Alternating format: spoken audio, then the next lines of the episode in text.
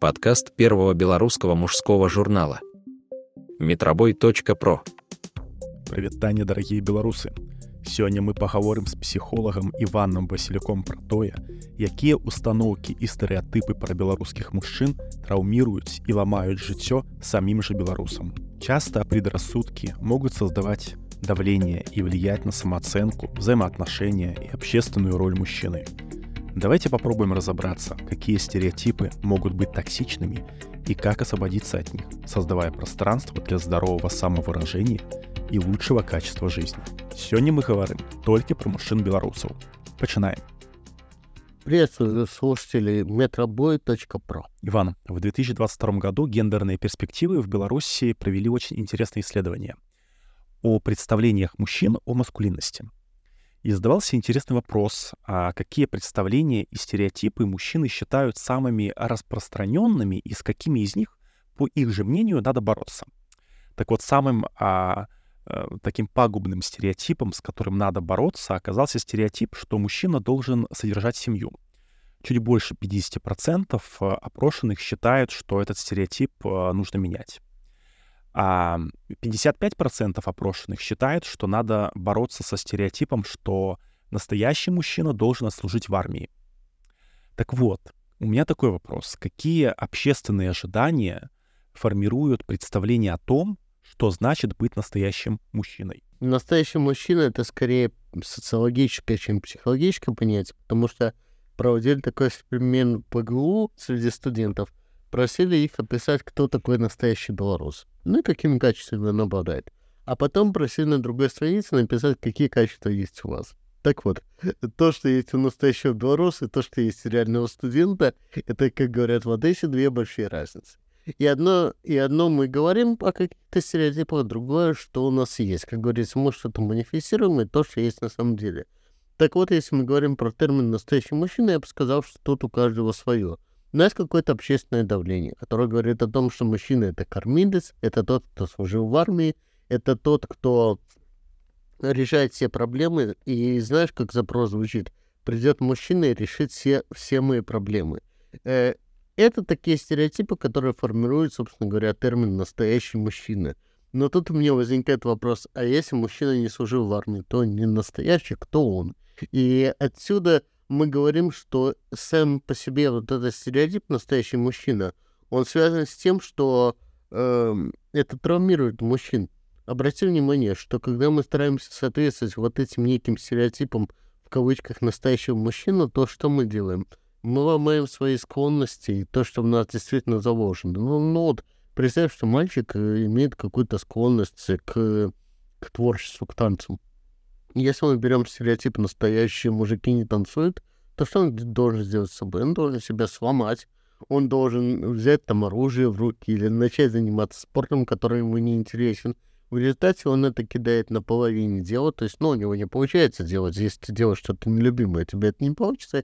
И в результате мы потеряли хорошего танцора, потеряли там хорошего художника, может быть, музыканта, и получили весьма посредственного баскетболиста, весьма посредственного военного. Почему бы нет среди женщин? Вот опыт израильской армии показывает, замечательные военные, а среди мужчин, опять-таки, и замечательные музыканты, замечательные балеты.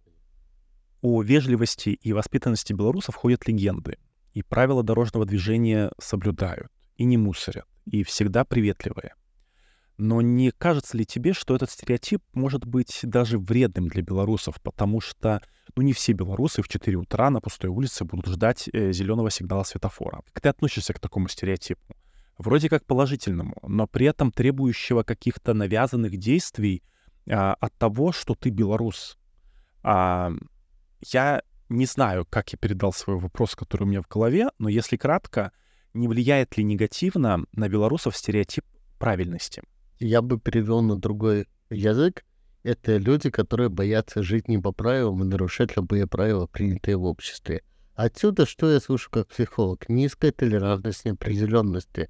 То есть есть какое-то нормативное поведение, но я буду, например, игнорировать какое-то ненормативное поведение. И чем это плохо? Обрати внимание, что для белоруса, если бы мы взяли среднего школьника, меня очень поразило опрос, буквально 23 -го года был, был когда у школьников спросили, кем вы хотите быть. У белорусских школьников спросили. Из Беларуси, да, кем вы хотите быть? Военными, программистами, сотрудниками, пардон, не предпринимателями, не миллионерами, не профессиями, где нужно рисковать. И отсюда и э, это, это наше счастье, что мы такие законопослушные, и это наше же горе. Мы абсолютно не толерантны к изменениям. Обратите внимание, достаточно распространенный довод в Беларуси, чтобы хуже не стало. А вот почему вы не выбираете там новую власть, например? А мы боимся, что вдруг новый человек будет хуже. Пусть будет как есть. Это типичная белорусская позиция. Поэтому вот эта нормативность, обра- обрати внимание, если мы берем там правила дорожного движения, ну, в принципе, да, если есть регулируемый перекресток, и можно перейти. Белорус будет соблюдать даже правила, в которых нет смысла. И мой знакомый немец говорит, как понять белоруса, когда он стоит на, маш... на пешеходном переходе, где нет ни одной машины, но все равно ждет нужен ему цвет в 2 часа ночи. В этом, не... в этом нет смысла. И поэтому вот эта нормативность, которая, казалось бы, как хорошее качество, мы не умеем в разумном пределе нарушать правила. А вот эта вежливость, обрати внимание, последствия чего, чего белорус боится, что ему может за что-то прилететь. И это такая предосторожность, которая заложена в, на, в нас, как говорится, ищите в истории, обратите внимание, сколько было войн через нашу страну, сколько раз менялась власть, сколько раз, э, если мы говорим о мужчинах, целое поколение были уничтожены. Вторая мировая война, поколение мужчин было целиком уничтожено. Первая мировая война в России-то войны не было. Первая мировая война закончилась у нас под Брановичами, и поколение именно белорусских мужчин было уничтожено. Если брать даже другие восстания, которые были у нас, мужчины всегда были...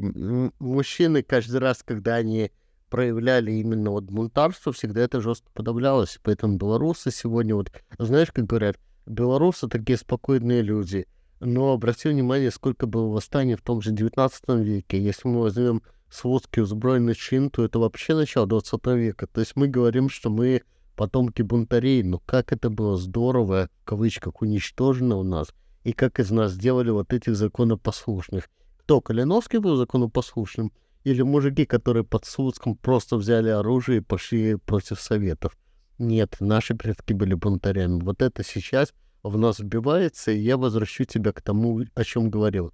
Есть то, о чем мы говорим, а есть то, нравится ли нам быть такими законопослушными. Кстати, а тебе не кажется, что стереотип «мы белорусы мирные люди» вылазит нам как-то боком? Белорусы мирные люди или это тоже стереотип? Любой европейский народ э, я подчеркиваю, любой постоянно жил в ситуациях войн, революции всего. И Беларусь, наверное, не исключение. А на минуточку революционное движение, где зародилось, где был первый съезд РСДРП? В Минске.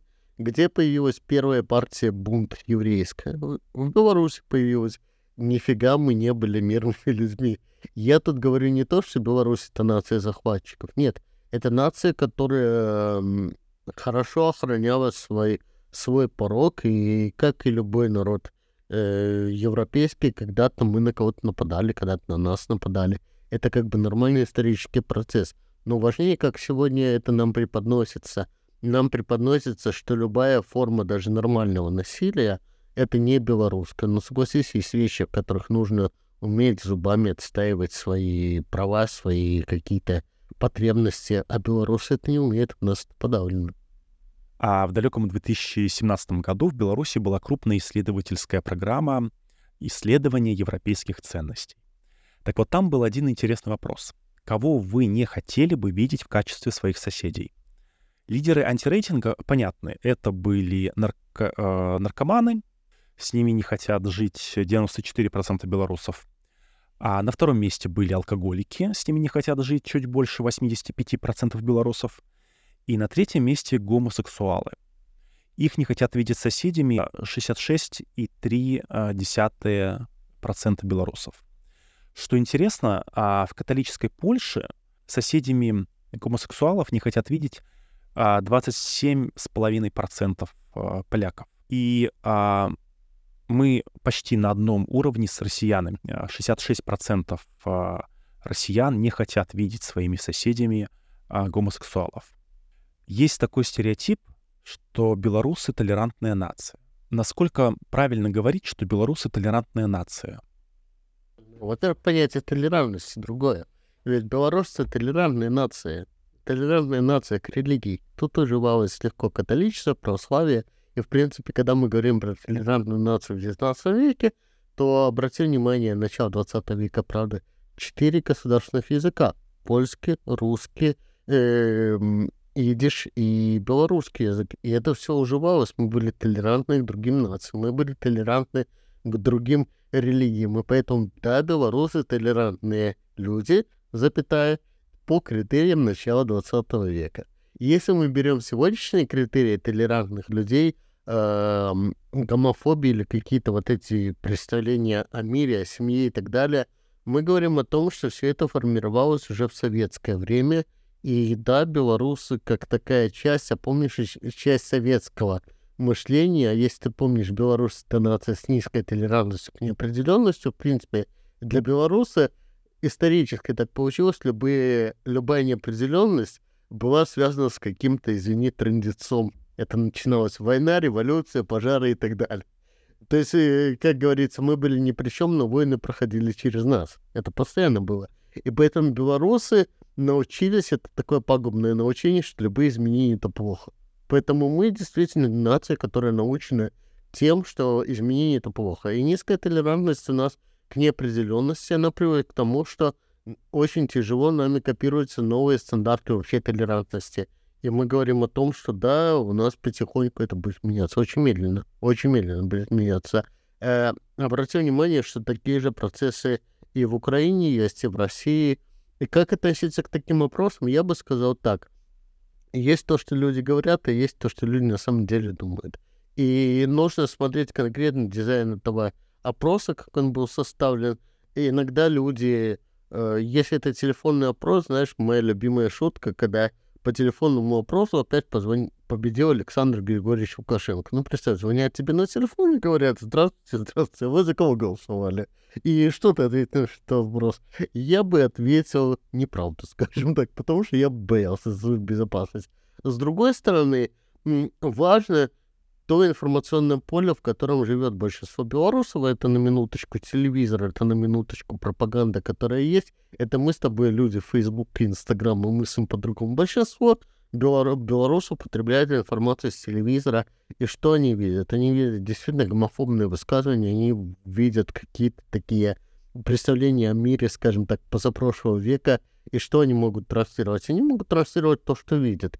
И я бы был тут сам себе буду противоречить, как только сменится информационная повестка, лет 5-10 ты увидишь, как это все изменится, потому что люди, люди не понимают, как правильно сказать. В блоге Aviasales я нашел статью от 15 сентября 2019 года, которая называлась а, «Бульба тату» или «10 стереотипов о белорусах». И там один из стереотипов, что белорусы не сексуальные. Цитата.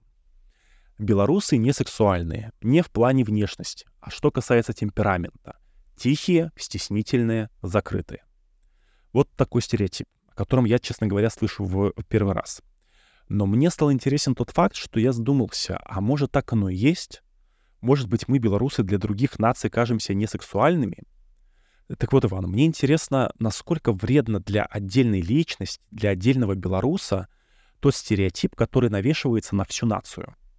Ну, если я себя называю белорусом, то я на себя примеряю те качества, которым должен обладать белорус. И вот этот вот критерий сексуальности и несексуальности, он очень субъективен. Да, что у нас разная половая конституция, поэтому для одного человека это может быть ого-го, какое сексуальное поведение, для другого человека это обычный вторник. Поэтому мы тут можем говорить, что такие исследования вряд ли имеют какую-то под собой научную или доказательную основу. А сразу уточню, что это было не исследование, а статья в блоге. Я бы сказал так, это мнение отдельного журналиста, возможно, какой-то группы девушек. И, и второй вопрос верну к тому, о чем мы говорим, что, Бело, что Беларуси э, очень хорошо зачищено информационное поле сегодня. Обратите внимание, гендерные исследования. Если мы сейчас с тобой возьмем гендерные исследования там, белорусов, будет очень хорошо исследована, скорее всего, женская часть населения, какие там а мужчин белорусских, я вот тоже готовился к подкасту, Дело в том, что я психолог, и исследование стереотипов — это все-таки социология, и я не нашел хороших исследований именно мужских стереотипов, потому что они в большинстве случаев нафиг надо, как говорится. Мы не знаем, кто такой белорусский мужчина. И давай говорить честно, качественных исследований белорусских мужчин, вот какие у них есть представления о себе, как они представляют себя в сексе, как они себя ведут, мы этого не знаем. В лучшем случае исследования транслируют какие-то стереотипы о россиянах, о поляках и как-то на нас пытаются. Если вернемся к тезису про белорусов, которые мало интересуются сексом, у меня очень большой вопрос показателей вообще. Возьмите там отчет порнохаба, в принципе, мы достаточно активная нация, по крайней мере, по порнографии. Меня очень удивило, что мы, украинцы, любим реал порно в 23 году, кстати. Э, нормальная нация в плане секса в Беларуси, если мы о чем-то не говорим вслух, то ты же не знаешь, что этого нет. В Беларуси есть и различные клубы, в Беларуси есть различные объединения. И если мы вернемся к чисто психологическую сферу, Советский Союз, казалось бы, конец Советского Союза. Сексологи проводили э, опрос, каждая десятая московская пара, подчеркиваю, московская, не советская, в принципе, думала про групповой секс. То мы говорим про Москву, образца окончания 80-х годов. Страна, которая официально заявляла, что у нас секса нет. Беларусь, как наследница Советского Союза, тоже сегодня заявляет, что у нас секса нет, но это не значит, что э, в тихом омуте, знаешь, как в этом болоте что-то происходит, и мы об этом просто не знаем, потому что никто это не изучал. А в белорусском обществе есть стереотип про доминирующих мужчин. Мужчина должен быть главным везде, на работе, дома и так далее. А, причем исследование поколения гендер также проводилось в Беларуси в 2017 году. Это подтверждает. Например, мужчин большинство белорусов считают а, лучшими политическими лидерами, 55%, и лучшими руководителями. А такой стереотип в головах самих белорусов может влиять на то, а, за кого мы голосуем на выборах или кого мы хотим видеть начальником. То есть влияют ли а, какие-то стереотипы на принятие решений, которые определяют наше будущее? Ну, я бы сказал, стереотип про доминирующих мужчин свойствен не только белорусам, скорее такой общий мировой тренд. Но, в принципе, я бы обратил внимание на другие стереотипы, которые долгосрочно могут на нас влиять. Смотри, э, тоже исследование, на которое может ссылаться или нету, например, белорусы считают, что девочкам высшее образование больше нужно, чем мальчикам, на 17%. Вот это исследование, я нашел оригинал, на который ты ссылаешься. Смотри, долгосрочно это может влиять на нацию. Э, например, мы имеем нацию, где больше людей с высшим образованием среди женщин. Беларусь — это нация, где женщины имеют больше высшее образование. Давай рассуждать. Высшее образование — это руководитель. И исторически получится, что даже право занимать какие-то руководящие посты — будут иметь женщины. И я видел, боюсь ошибиться в цифрах, э, конкретные, конкретно женщин на уровне ми, среднего звена гораздо больше руководителей, чем мужчин. Если мы говорим про такие установки, которые страной может управлять только мужчина или так далее, скорее всего, тоже важно информационное поле, и люди в большинстве случаев, понимаешь, они задумываются о каких-то философских мышлениях, о бытие. Человек хочет сходить на работу, расслабиться, растить свою семью и отдыхать. И люди очень часто в таких опросах будут скорее руководствоваться общей информационной повесткой, чем тем, что они на самом деле думают. И поэтому можно сказать, что тут, знаешь, как сообщающиеся сосуды. С одной стороны, и белорусы могут говорить, что типа мы там хотели бы, чтобы нами управлял мужчина. С другой стороны, а что транслируется? Мужчина должен управлять все. И вот этот стереотип, что мужчина, глава, мужчина должен, он вреден для самих мужчин, потому что некоторые мужчины, давай говорить так, были бы хорошими специалистами и нафиг им туда переться. Когда мужчина лезет э, туда, куда ему не нужно, скажем так, в руководителе, смотри, вот какая причина для депрессии. Я хочу, но не могу. Э, ожидание реальность, как в старом меме было. Получи и распишись депрессию, например. А кто такой белорусский мужчина тогда? Кто такой белорусский мужчина? Мне кажется, что вот это само понятие белорусский, русский, украинский, они появились где-то в 19 веке, когда появляются национальные страны. И поэтому, когда мы говорим белорусский мужчина, это настолько условно. Какой мужчина? Полишук?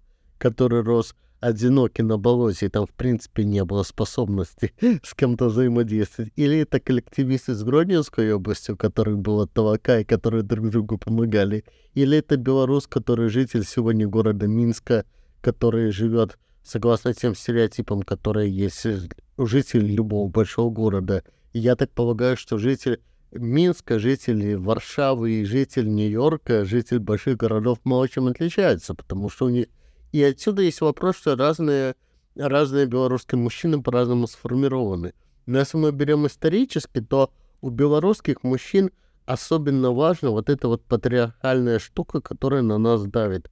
Ну хорошо, а какие тогда стереотипы для белорусских мужчин можно назвать токсичными? Ну какие стереотипы есть про белорусских мужчин, которые на них, на них, на них давят? Ну, в первую очередь, э, как ты сказал, миролюбивость. Знаешь, как белорусы говорят, сиди як мышь, ты будешь барыш. Поэтому наши люди действительно не умеют отстаивать свои границы. И ну, в терапии ты говоришь, а почему тут не отстояли свои границы?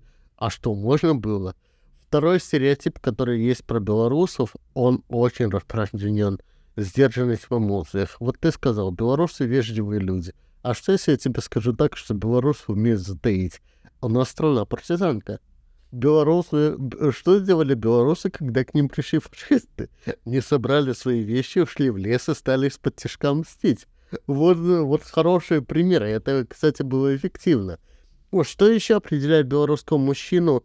Это, э, говорят, спокойствие, терпимость. Да, но я бы хотел сказать про плохое. Обрати внимание, какая хорошая толерантность к алкоголю в нашем. А, мужчина пьет, ну, как бы нормально. Мужчина должен... Что мы дарим мужчине? На день рождения, давай подарим бутылку хорошего виски, давай подарим ему коньяк. Вот это стереотип, который реально может портить. Если мы говорим про сегодня, то, слава богу, тенденция там бухать немножко снижается, но если мы говорим рассвет, скажем так, 90-х, 80-х, то нация спивалась. В свои годы мы занимали первые места по алкоголизации населения. Вот тебе тот стереотип, который реально косил белорусских мужчин. Это не вопрос просто стереотипов, как к нам плохо относятся? Это вопрос реальной смертности в Беларуси. Если мы говорим еще из, из, белорусских, из белорусских проблем, обязанность быть кормильцем. И очень часто это кому вредит? Женщинам. Э, ты знаешь, что белорусские женщины получают меньше, чем мужчины. Почему? Потому что руководитель говорит, надо же мужчине больше заплатить, он же семью кормит. И от этого стереотипа страдают в первую очередь женщины. Да и мужчина, на него постоянно есть давление. Он бы, он бы и хотел, может быть, э, даже больше внимания уделять детям, если у жены получается карьера. Почему бы нет? Но мужчина понимает, что будет стыдно. Обрати внимание еще на одну проблему, которая чисто, белору... чисто белорусская, я бы сказал. Э, пренебре... инвалидизация мужчин, которая идет сегодня так. Из мужчин делают бытовых инвалидов. Э, как это звучит? Ну, дома убрать кто должен? Жена. Или там, кто должен там готовить? Женщина. И мужчина, даже если он будет пытаться это делать, что ему скажут, уйди, не делай. Я видел таких инвалидов, как из отцов делают инвалидов. Знаешь, как сделать из отца инвалида? Первый раз, когда ребенка пеленают, э, отец искренне хочет помочь жене или жене хочет помочь э, пеленать ребенка или заботиться о нем, что ему делать? Бьет по рукам и говорит, неправильно делаешь отойди от ребенка. Ты все не так делаешь. И что делает мужчина? Мужчина отказывается от этих обязанностей, и долгосрочно мужчины не участвуют в этих. Да, мужчины очень многие используют этот стереотип, чтобы, так скажем, самоустраниться от проблем, но давай говорить честно, многие мужчины рады бы участвовать в домашнем хозяйстве или что-то, но их сделали бытовыми инвалидами. Я бы хотел в конце, в конце вот моего такого монолога сказать еще про один важный стереотип. Это постоянная сексуальная готовность, которая, в принципе, бич именно приема у психолога. У нас есть такое мнение, что мужчина должен всегда и везде хотеть свою женщину, своего партнера. И к чему это приводит? Кстати, не сексуальная нация.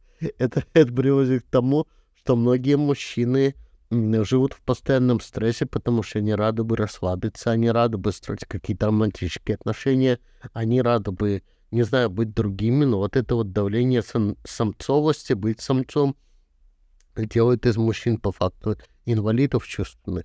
Он бы рад там на какие-то романтические вещи, но от него ждут поведение самца. А как связаны эти токсичные стереотипы, о которых ты говоришь, а, с нашим психологическим и физическим здоровьем?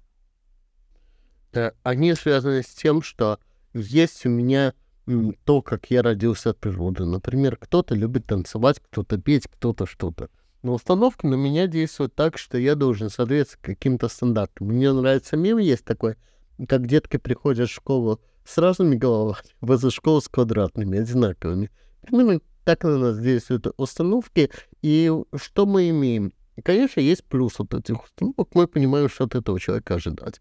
Грубо говоря, если мы 11 лет вбиваем мальчику в голову, что ты должен пойти в армию, иначе ты не мужчина, то, скорее всего, он пойдет в армию и будет соответствовать этому стереотипу. Что мы теряем?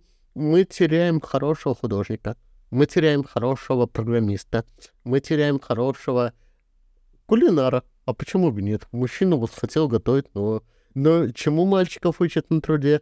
Забивать, забивать гвоздь или мы делали шайбу стопорную. Со времен школы я ни разу не делал шайбу стопорную, я ни разу не делал швабру. Сколько ты швабр сделал в своей жизни? А готовить тебя учили? А шить? А приходится тебе готовить? Каждый жить и шить, и, и, и готовить приходится, и какие-то вещи делать, ну, то, что ну и вот смотри на бытовом, на бытовом уровне, как тебя стереотипы вот ухудшают твое качество жизни сегодня. Пардон, штаны рвутся чаще, чем швабру и табуретку делать в обычной жизни мужчины. А он к этому не приучен. Мы получаем бытового инвалида, который, в принципе, э, был бы и рад этим заниматься. Обрати внимание, э, не самые это тяжелые вещи, но ты просто не умеешь. Ты не умеешь выбрать, пардон, порошок правильный под свое белье. А, ну, а, а что делать? Вот мы им получили как э, стереотипы ну ладно, на бытовом уровне, как это на физическом уровне влияет. Многим мужчинам приходится через силу подавлять какие-то свои желания, свои стремления. Я не буду разводить большой рассказ про психосоматику, честно говоря, во многих случаях она не доказана. Но, пардон, когда мы постоянно себя подавляем, почему-то то сердечко болит, почему-то смертность наших мужчин на 10 лет меньше, чем у женщин, потому что что? Мужчина не проявляет эмоций, бухать это норма и так далее, и так далее. продолжать это реальная наша жизнь. Вот как стереотипы портят нам нашу жизнь. Общество всегда будет жить стереотипами. А не будет стереотипов, что мужчина должен а, много зарабатывать, заниматься каждый день сексом, а служить в армии а, и, и так далее, так будут другие стереотипы. Дай совет, как сделать профилактику таким токсичным установкам общества. Я бы сказал так, буду, буду как неожиданно краток. В один день просто взять и выписать себе на бумажку, завести большой лист А4, а может быть и ластман, и записать туда, кто я такой, чего я хочу в этой жизни.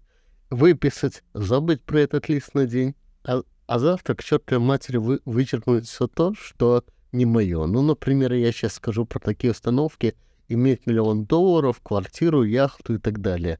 Ну, давайте, давайте будем честны. Не всем нужны миллионы долларов, не всем нужны яхты. Мне, например, три надо, я считал. Почему миллион долларов?